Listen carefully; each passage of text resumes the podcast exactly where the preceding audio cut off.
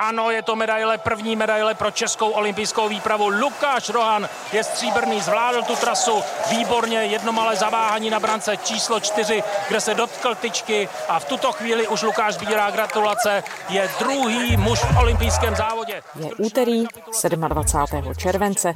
Tady je Lenka Kabrhelová a Vinohradská 12. Spravodajský podcast Českého rozhlasu. Dnešním olympijským dílem vás provede kolegyně Barbora Suchorová. Takže je to velmi rychlé. Aleksandr Šupenič má ruce nad hlavou, byl to zásah. 15-8 vítězí Aleksandr Šupenič a je to bronz. Možná teď se vás nechal slyšet obrovský řev Alexandra Šupeniče, obrovská radost, historická medaile. Bez diváků a za dodržování přísných hygienických opatření se v Tokiu odehrává letní olympiáda a první cené kovy už má i česká výprava. Atmosféra je ale úplně jiná než během předchozích soutěží pod pěti kruhy. Ztrácejí olympijské hry spolu s diváky i svého ducha? Jak vypadá tokijská bublina? A stojí to vše vůbec za to? A olympijský oheň právě teď vzplanul 32. letní olympijské hry jsou v tuto chvíli zahájeny. Za přímé asistence rozhlasové stanice Radiožurnál Sport v tuto chvíli pláne v Tokiu olympijský oheň. Olympijské hry v Tokiu na Radiožurnálu. Miroslav Bureš, vedoucí sportovní redakce Radiožurnálu. Dobrý den do Tokia. Dobrý den. S ročním spožděním, ale přece letní olympijské hry v Tokiu jsou přes všechny nesnáze v plném proudu. Jak vypadají z pohledu sportovního reportéra, který je pokrývá přímo na místě? Jsou úplně jiné, než jakékoliv jsem já zažil. Teď jsem na sedmých hrách, předtím na těch šesti to bylo úplně jiné. A vlastně stejně mluví i ti, kteří byli na olympiádě taky. A to proto, že je provází řada opatření, a především na nich chybí atmosféra. Ta atmosféra na nich chybí, protože tady nejsou diváci a že do hlediště stadionu nemohou přijít žádní lidé, nejenom ti diváci, nemohou tam přijít ani sportovci, nemohou tam přijít ti, kteří tu atmosféru dotváří a ta atmosféra chybí nejenom na těch stadionech, ale chybí taky v ulicích Tokia, není tady žádný olympijský park. Prostě jsou to takové smutné hry, bez atmosféry a to je, myslím, nejzásadnější. Za to ale ve velkém horku. Pokud sledujeme ty záznamy, ať už rozhlasové nebo televizní, tak to vypadá, že počasí také není úplně na straně sportovců. To ano, to určitě horko tady je, nicméně horko bylo třeba i před pěti lety v Riu. To sebou prostě olympiáda nese. Samozřejmě to horko je pro všechny stejné, všichni s ním museli počítat a i když sportovce limituje výrazně a je opravdu někdy nesnesitelné i pro ty, kteří nesportují, tak prostě to bylo jasné daleko dopředu, když Japonsko hry dostalo. Samozřejmě tou hlavní okolností tokijské olympiády je fakt, že probíhá v době koronavirové pandemie. V samotném Tokiu dokonce momentálně platí další stav nouze. Jak se ta opatření proti šíření COVID-19 odráží na té praktické podobě olympiády? Když bychom se zastavili u toho nouzového stavu, ten vlastně tu olympiádu nějak neovlivňuje v tom směru, že život v Tokiu vůbec na nouzový stav nevypadá a ten, kdo by nevěděl o tom, že tady nějaký nouzový stav je, tak by to nepoznal. Tady se žije úplně normálně, všechny obchody jsou otevřené, restaurace, všude je plno lidí. Já jsem tady byl před dvěma lety a ten stav je vlastně úplně stejný, protože už tenkrát, a to ještě nebyl covid, tady chodili lidi v rouškách, v Ázii prostě nosili roušky lidi i před covidem a těch lidí tady bylo všude stejně. Jediné tedy, co je jiné a souvisí s tím nouzovým stavem, je to, že olympiáda je celá v bublině a že ten nouzový stav se týká hlavně tedy asi cizinců a lidí, kteří sem přijedou do Japonska, kteří musí do karantény. Ta celá velká akce, jako je olympiáda, je vlastně úplně mimo všech Japonců. Japonci nepřijdou víceméně do styku s těmi lidmi z olympiády, především po dobu 14 dnů, kdy skutečně musíme dodržovat všechna možná karanténní opatření a nesmíme nikam jinam se dostat a pohybovat se nikde jinde než v té vymezené bublině takzvané, tedy na těch vymezených místech, kam smíme a nikde jinde. No a pak jsou samozřejmě opatření, která jsou daná právě kvůli covidu pro všechny účastníky her. To jsou různá protikovidová opatření, testy, prakticky každodenní testování, sledování lidí a jejich pohyb, a tak dále a tak dále. Takže tohle všechno jsou věci, které ale nesouvisí jenom s olympiádou, s těmi se setkal vlastně každý, kdo, když se budu držet naší profese a naší práce a sportu, tak kdo se účastnil v posledním roce nebo roce a půl, teď už vlastně jakékoliv sportovní akce, ať už v zahraničí nebo v České republice, tak každou větší, možná i menší sportovní akci provázejí prostě takováto covidová opatření, kde je potřeba mít testy, kde je potřeba mít očkování případně, kde je potřeba mít další a a další potvrzení a dodržovat třeba rozestupy, nemluvit se sportovci na jeden mikrofon, dostávat se na sportoviště pouze přes určitá povolení a tak dále.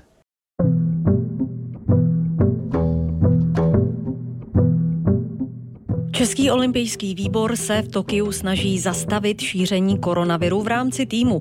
Tohle je noční můra každého sportovce, řekla plážová volejbalistka Markéta Nauš-Sluková poté, co se definitivně potvrdilo, že je po letu speciálem do Tokia pozitivní na koronavirus a společně... I přes všechna možná opatření, která mají zabránit nákaze koronavirem, už k pozitivním případům došlo. Komplikovaný start v Tokiu měla část české výpravy, která letěla speciálem organizovaným Českým olympijským výborem. První pozitivně testovaným z tohoto letu byl ortoped Vlastimil Voráček, který nebyl proti koronaviru očkovaný. Kolik sportovců z tohoto letadla je momentálně covid pozitivních a znamená to, že pro ně hry skončily? Ten počet naštěstí nenarůstá, pořád zůstáváme u počtu čtyř sportovců, kteří se nakazili a jsou covid pozitivní. Jsou to tedy beach volejbalista Perušič, beach volejbalistka Naušsluková, stolní tenista Širůček a cyklista Šlégl. Teď převažuje obrovský, obrovský zklamání a já vím, že se dějou ve světě výrazně horší věci, ale popravdě v tom našem sportovním mikrosvětě, v kterém jsme teď eh,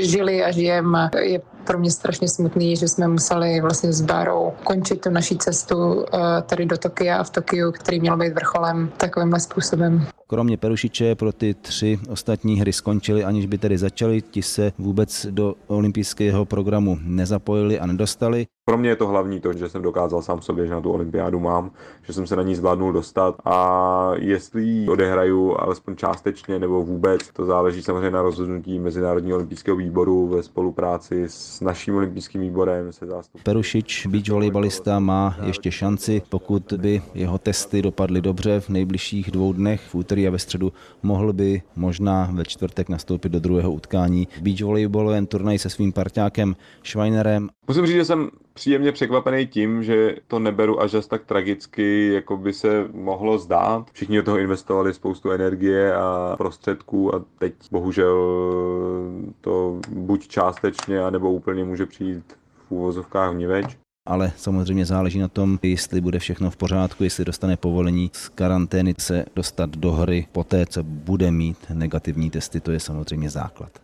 Pokud je sportovec pozitivně testovaný, jaký je ten jeho osud? On předpokládám, nezůstává v té olympijské vesnici, musí se přesunout někam jinam. Jak to vypadá? Ano, nejenom sportovci, ale i ostatní lidé, kteří jsou pozitivně testováni na COVID, tak jsou přemístěni do karanténních hotelů, kde tráví ten čas, který je nutný k tomu, aby se z té pozitivity dostali. Takže všichni ty sportovci eh, skutečně odjeli do karanténního hotelu a tam tráví čas, který tedy je vyměřen těmi negativními testy.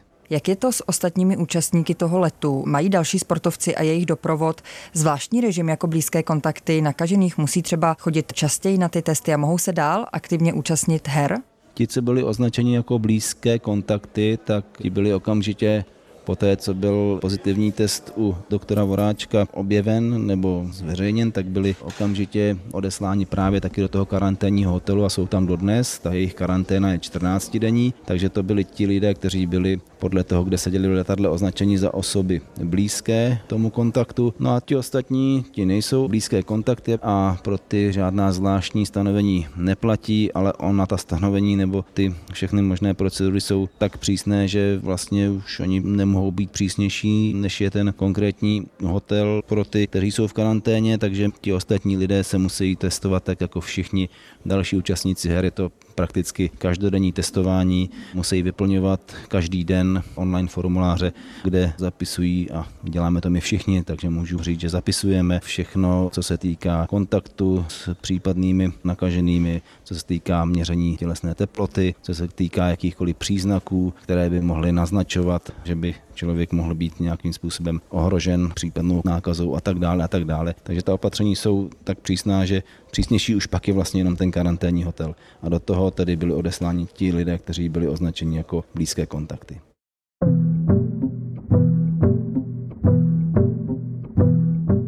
Velká úleva. Byť eh, to asi nebude olympiáda, jako jsme byli zvyklí z minula, ale myslím, že pro fanoušky bude plnohodnotná. Do dějiště olympijských her v Tokiu odletěla nejpočetnější část české výpravy a vyprovodit ji přišel také předseda Českého olympijského výboru Jiří Kejval. Já myslím, že všichni chápou, že ještě před pár měsíci jsme nemohli ani z okresu do okresu a teďka letíme do Tokia. Je to takový malý zázrak bude na olympiádě debitovat třeba gymnastka Aneta Holasová. Moc se těším, já mám hrozně ráda tyhle ty akce a že můžu být součást toho českého olympijského týmu, takže jsem super nadšená. Zatím vím jenom, že asi 14 hodin poletíme, pak asi 12 hodin nebo víc budeme čekat na letišti, než nás vůbec pustí a pak nás někam zavřou a vůbec nebudeme muset někam jít, ale uvidíme. Třeba to nebude tak strašný, ale přijít novým zážitkům. Jak to tedy bylo s povinnostmi účastníků toho speciálního letu? Očkování povinné nebylo a není ani pro účast na olympiádě.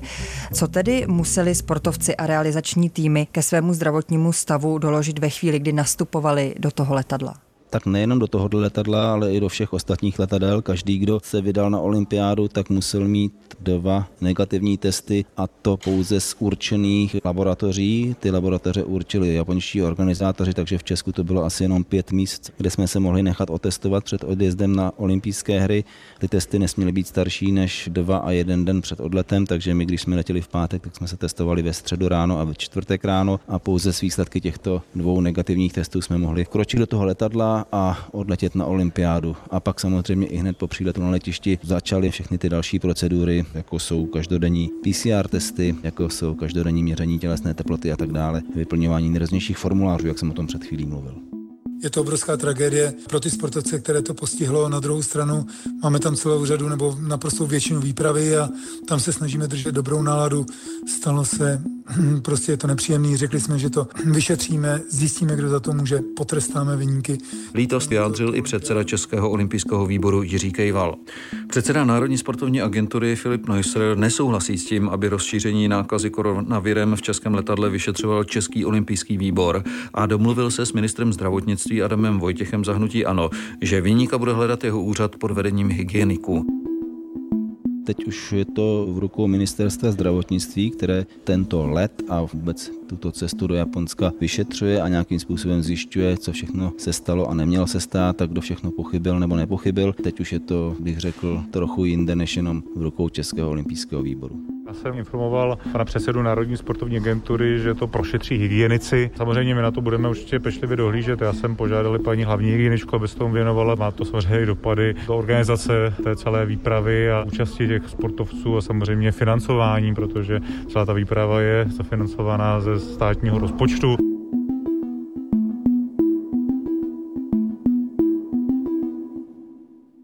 Jak vypadá provoz na samotných sportovištích? Mohou se soupeři spolu třeba rozcvičovat? Musí mít v arénách a na stadionech respirátory? Jak vypadá takový ten běžný provoz toho každodenního zápolení?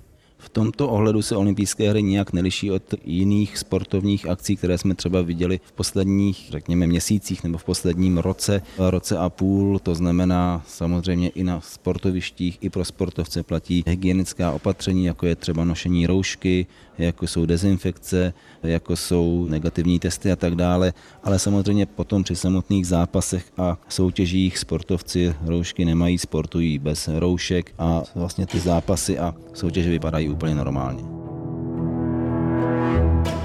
jsem do toho dal strašně moc práce a lidi kolem mě do toho dali strašně moc práce a jsem strašně rád, že i když ne zlato, tak se mi povedlo pro mě v duši tohle je zlato. Česká výprava slaví na olympijských hrách zisk prvních dvou medailí. V turnaji fleretistů vybojoval bronz šermíř Aleksandr Šupenič. Prostě od 6.30 na nohách a všechny ty zápasy v jednom dní, strašně moc emocí. Eh, já už asi ani neodpovídám na otázky. Závodě kanoistů získal stříbro vodní slalomář Lukáš Rohan, který nestačil jen na Slovince Benjamina Savšeka. Je to naprosto neskutečný, já vás moc zdravím do Česka. Jsem strašně spokojený s tou finálovou jízdou, protože a si to byla moje životní jízda, fakt mi to vyšlo. Mrzí mě, byl tam úplně malinkatý šťouch. Na brance číslo čtyři? Ano, přesně tak. Ale nakoplo mě to, jel jsem dál, vůbec jsem nesponikařil a jsem strašně rád za to, jak to dopadlo.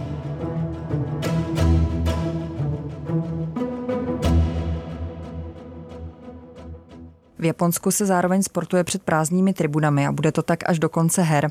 Už jsme to trochu zmínili, nechybí na sportovištích ta divácká atmosféra. Může se to možná srovnat s jinými olympiádami, které jste pokrýval jako reporter? Je to opravdu takový rozdíl a může to ovlivnit i výkony sportovců?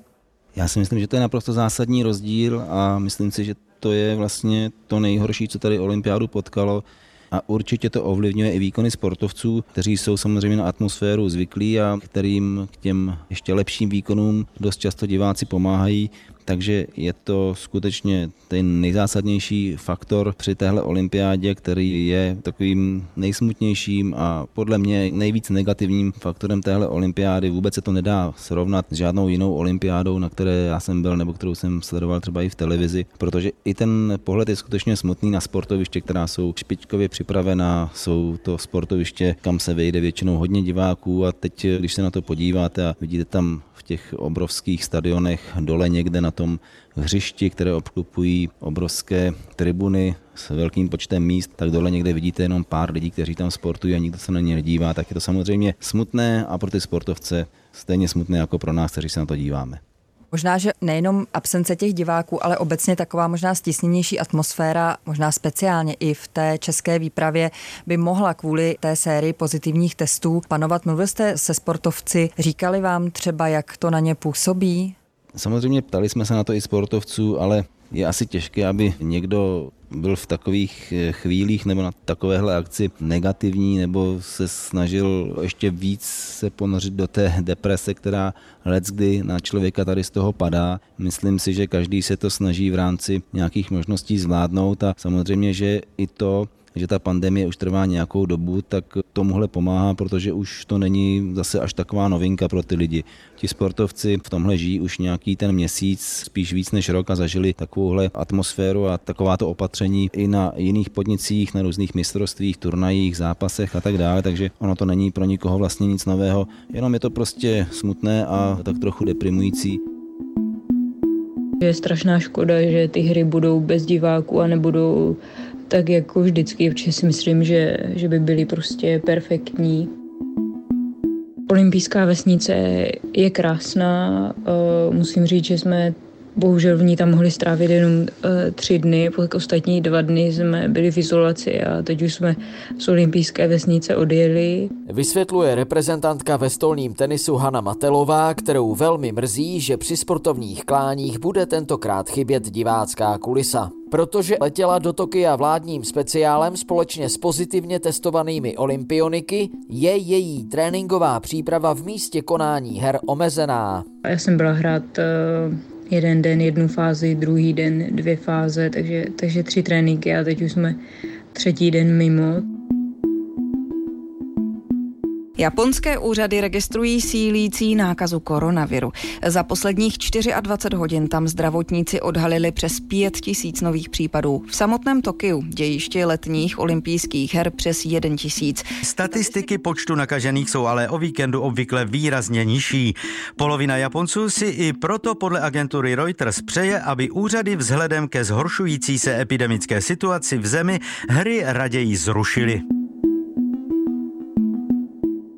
Už před startem olympiády se hodně mluvilo o tom, že proti jejímu konání je velká část nebo dokonce většina japonské veřejnosti. Projevuje se to teď nějak přímo na místě, třeba na ochotě nebo neochotě organizátorů, ale třeba i na fungování služeb?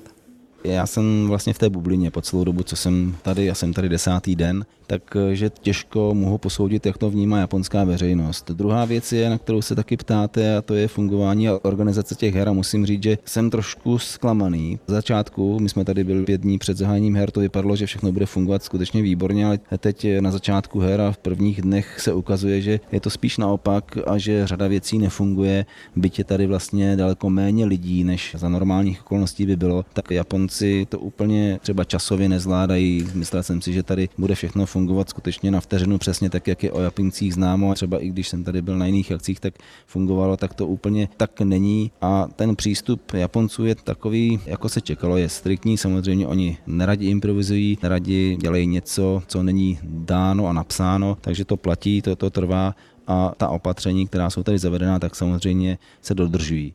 Druhá věc je s kontrolou, jak se kontrolují, to úplně posoudit neumím, nevím do jaké míry třeba jsou kontrolovány všechny ty testy, ale zřejmě to funguje, protože pokud třeba, když řeknu nějakou konkrétní věc, tak pokud my třeba vyplníme každý den do 11 hodin přes mobil aplikaci, ve které musíme uvést to, o čem jsem taky před chvílí mluvil, jakou máme teplotu, jestli nemáme kašel, jestli nemáme nějaké jiné příznaky, jestli jsme se nepotkali s někým, kdo je nemocný, nastydlý, nakažený, tak když to neodešleme, tenhle ten formulář, který každý den musíme odeslat do 11 hodin, tak pár minut po 11. přijde naší skupině, kolik lidí to neodevzdalo a co se děje. Takže kontrola určitě nějaká probíhá, nicméně, a musím to zaklepat a jsem za to rád, naší skupinu Českého rozhlasu nepotkalo zatím nic, co bychom museli v tomto směru řešit, takže nemám zkušenost takovou, jak by to bylo, kdyby se někomu něco dělo. Mezi Japonci by teď člověk těžko hledal cizince, který je tak neoblíbený jako Thomas Bach, šéf Mezinárodního olympijského výboru. Lidé mu tady říkají vydřiduch a odkazují tím na podle nich příliš urputnou snahu této organizace vydělat na prodeji přenosových práv, i kdyby to mělo ohrozit jejich zdraví a životy. Je to přeci jasně vidět, že čísla nových případů rostou. Je to nepopulární, to chápu, ale takhle je to lepší. Když už olympiáda začala, tak ať tam nejsou diváci, ať se netvoří velké skupiny. Vysvětluje během protestu pan Ushiro z Tokia. Při podobných demonstracích policie odhaduje počet účastníků po každé maximálně na několik stovek a nikdy zatím proti ním nepovolala speciální jednotky. Policisté sice mají v rukách dlouhé hole, ale pořád jde jen o běžné pouliční hlídky. Je dobře, že pokračuje očkování, za to vládu chválím, ale když už jsou taková omezení a zákazy všude kolem nás, tak myslím, že alespoň část lidí mohli na sportoviště pustit. Tohle už je prostě moc. Slečna Jury reprezentuje zase druhý tábor, který zvolil spíše kompromis, ale lidé jako ona jsou teď v menšině. S ohledem na všechny ty komplikace spojené s koronavirovou pandemí se objevují i názory, že se tato olympiáda měla úplně zrušit. Vy jste jako novinář přímý účastník letních her. Stojí tedy z vašeho pohledu tato olympiáda za to, nebo si mohl svět tentokrát odpustit? Jedna věc je můj názor osobní. Já si myslím, a nechci, aby to působilo tak, že jsem otrávný, že mi to tady nebaví, to vůbec ne, ale myslím si, že tahle olympiáda za to nestála, že je to až nedůstojné olympijským hrám, to, že se tady závodí bez diváků, bez fanoušků, bez atmosféry, protože právě ta olympijská atmosféra dělá ty olympijské hry tou nejlepší akcí. Když tady ta atmosféra není, tak ty olympijské hry jsou poloviční a je to takové hodně smutné a říkám až nedůstojné. Takže z mého pohledu, kdyby tahle olympiáda nebyla, tak by se nic nestalo. Ovšem je tady samozřejmě pohled úplně jiný, to je pohled ekonomický a pohled těch, kteří olympiádu řídí a pořádají a ti samozřejmě tu olympiádu chtějí za každou cenu a vědí, proč to dělají. Takže olympiáda je obrovsky důležitá pro celý světový sport, pro olympijský sport a proto se uskutečnit musela, protože i tak i za těchto okolností pořád olympiáda vygeneruje takové finanční prostředky, které stojí za to, aby i za těchto okolností se uskutečnila. No a pak je to samozřejmě ještě taky pohled těch sportovců samotných, pro které většinou nebo dost často je olympiáda vyvrcholením nějakého snažení a nějaké sportovní přípravy, tak tady je to asi svým způsobem takzvaně kus od kusu, každý se na to dívá trochu jinak, někomu odložení olympiády pomohlo, někomu naopak, někdo se na ní třeba už ani nedostal. Po roce, kdy byla olympiáda odložena, někdo už by se zase na další nedostal, takže je to skutečně individuální a je individuální i přístup těch jednotlivých sportovců k tomu vůbec na téhle olympiádě startovat. Víte, že řada sportovních i hvězd startuje na olympiádě kvůli covidu a kvůli všem těm věcem, které s covidovou nákazou souvisejí, odmítla, takže tady chybějí, takže i o to je tady ta olympiáda smutnější a chudší. Zase na druhou stranu drtivá většina těch sportovců neodmítla, přijela sem a podpořila i tu myšlenku, že chce ukázat světu, že si svět s covidem poradí a že olympiáda má být takovým prvním symbolem toho, že svět nad covidem zvítězí a tím, že tady jsou, tak to svým způsobem je podpořili, ale oni tady jsou samozřejmě hlavně proto, že chtějí závodit a vyhrát třeba olympijskou medaili nebo se aspoň olympiády zúčastnit. Takže u sportovců to podle mě tak jednoznačné není, že bychom mohli říct, že sportovci olympiádu odmítli nebo neodmítli, ale vzhledem k tomu, kolik jich tady je, tak se dá spíš říct, že oni stáli za to, aby olympiáda byla, protože určitě drtivá většina sportovních i hvězd tady na olympiádě je. Miroslav Bureš, vedoucí sportovní redakce radiožurnálu. Díky. Naslyšenou. A to je z úterní Vinohradské 12, kterou vás provedla kolegyně Barbara Sochorová vše. K našim dílům se můžete kdykoliv vrátit na serveru iRozhlas.cz a ve všech podcastových aplikacích, včetně aplikace Můj rozhlas, ve které je všechno rozhlasové audio. Psát nám můžete na adresu vinohradská12 zavináč rozhlas.cz. Těšíme se zítra.